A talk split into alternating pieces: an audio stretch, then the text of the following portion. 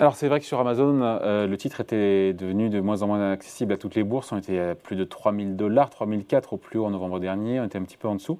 Euh, et puis depuis hier, c'est plus le cas puisqu'il y a eu ce qu'on appelle un stock split euh, du géant du e-commerce. Bonjour John. Bonjour David. John Plassard pour la banque Mirabeau. John, donc Amazon qui divise son prix, enfin le cours de son action par 20. Pour quelle raison? L'objectif, c'était voilà, de rendre le cours plus, raisonnable pour faire revenir un peu les, petits porteurs. C'est ça la stratégie derrière?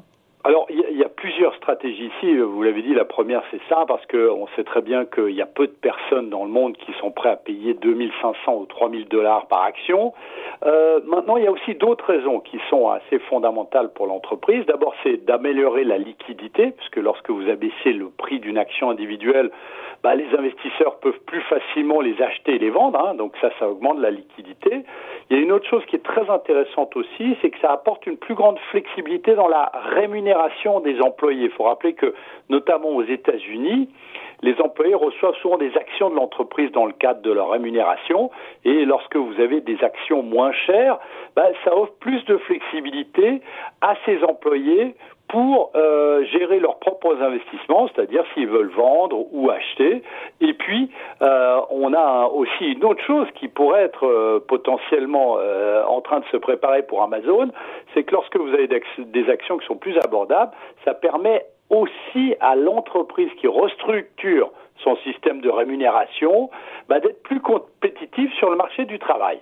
Alors, et euh, finalement, il y a une chose qui est très intéressante à regarder, et ça, ça n'a pas encore été annoncé par Amazon, mais on sait par exemple qu'une entreprise comme Amazon, si elle voulait rentrer sur euh, l'indice, le Dow Jones, donc là vous avez 30 valeurs seulement, parce qu'actuellement Amazon est sur le Nasdaq, eh bien le prix de l'action, c'est un des critères d'inclusion. Donc si vous avez un prix qui est très élevé, bah, vous pouvez potentiellement être exclu de ces critères pour rentrer sur le euh, Dow Jones. Donc potentiellement, eh bien, on est dans une situation où Amazon lorgnerait sur l'entrée euh, dans le Dow Jones. Et vous savez très bien que si on rentre dans ce type d'indice, eh bien, il y a beaucoup plus d'achats qui sont effectués. Et qui dit achat, bah, dit prix euh, du cours de bourse qui remonte, évidemment. Ce qu'il faut expliquer, John, c'est qu'en aucun cas, les actionnaires qui ont déjà des titres Amazon ne seront, euh, il n'y aura pas de préjudice, ils ne seront pas lésés puisqu'ils vont recevoir 19 actions supplémentaires pour chaque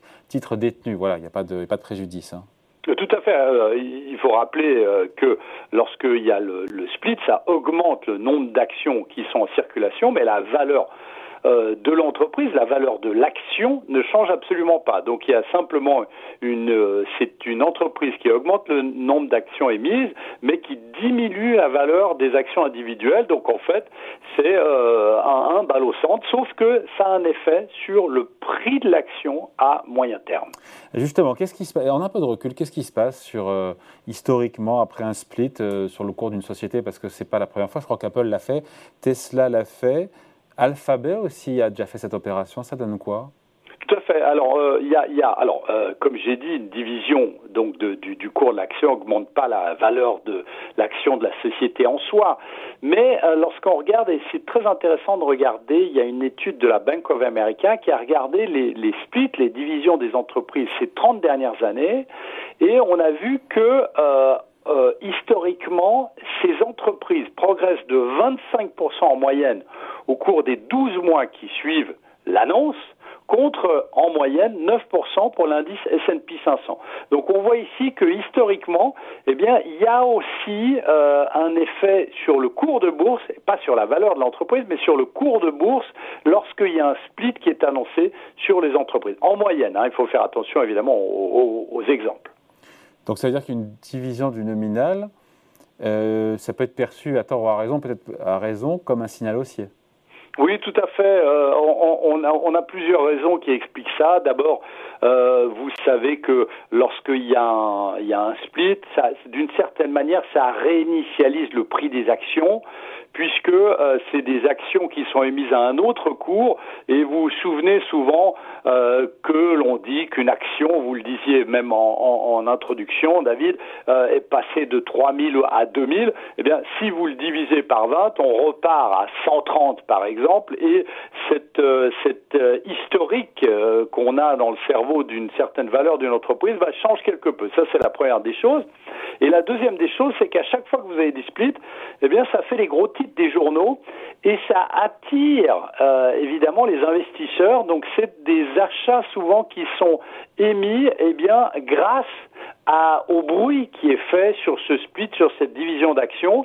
Donc on pourrait dire que c'est quelque chose de, de pas, pas du tout de fondamental, mais de mécanique qui arrive, et on a vu notamment hier le prix d'Amazon, eh bien, qui a progressé euh, après cette annonce. On participe d'ailleurs hein, en faisant cette, cette émission, cette vidéo, au bruit autour d'Amazon. Et certains des auditeurs pourraient peut-être intéressés par ces statistiques que je rappelais, que historiquement, sur les 12 prochains mois, eh bien, une action monte. Mais ce qu'il faut aussi rappeler, c'est que, euh, évidemment, toutes les entreprises sont différentes. Et euh, on a bien vu que la baisse du cours d'Amazon était aussi à mettre sur le compte euh, d'une d'une progression du prix qui avait été fulgurante, d'une pression par rapport à la hausse des rendements aux États-Unis qui a une pression négative sur les valeurs de croissance, etc. Donc à, chaque fois, on est dans des dans des moyennes. Je dirais, lorsqu'on fait la moyenne, on est dans des cas différents. Donc il faut faire aussi très attention à ça et très attention aux statistiques historiques. Ouais. Et donc certains disent que parfois c'est la dernière mesure que prend une boîte pour faire monter son cours de bourse euh, après, après une baisse des cours. Il euh, y a un peu de vrai ou pas? Oui, il y a un peu de vrai, ou je dirais oui et non. Le, fait, que, comme, je disais avant, que ça fasse pas mal de bruit sur les réseaux sociaux, sur les médias économiques, effectivement, c'est une chose, mais c'est assez court-termiste parce que c'est pas ce qui va permettre à l'entreprise, quelle que soit l'entreprise, je parle pas d'Amazon, mais c'est pas ce qui va lui permettre euh, d'avoir des revenus qui seront plus élevés. Évidemment, le cours de l'action montera, donc la capitalisation boursière aussi mais c'est pas ce qui va l'aider à vendre plus ou à avoir plus de business sur le e-commerce. Donc je dirais oui d'une certaine manière, mais euh, ce serait peut-être court-termiste de faire ça dans cet esprit. J'ai pas l'impression que Amazon est dans cet esprit aujourd'hui de vouloir absolument faire remonter le cours de bourse sans avoir des fondamentaux un peu plus solides derrière. Allez, merci beaucoup. Point de vue signé John Plassard pour la Banque Mirabeau. Merci beaucoup, John. Bonne journée. Merci, David. À bientôt.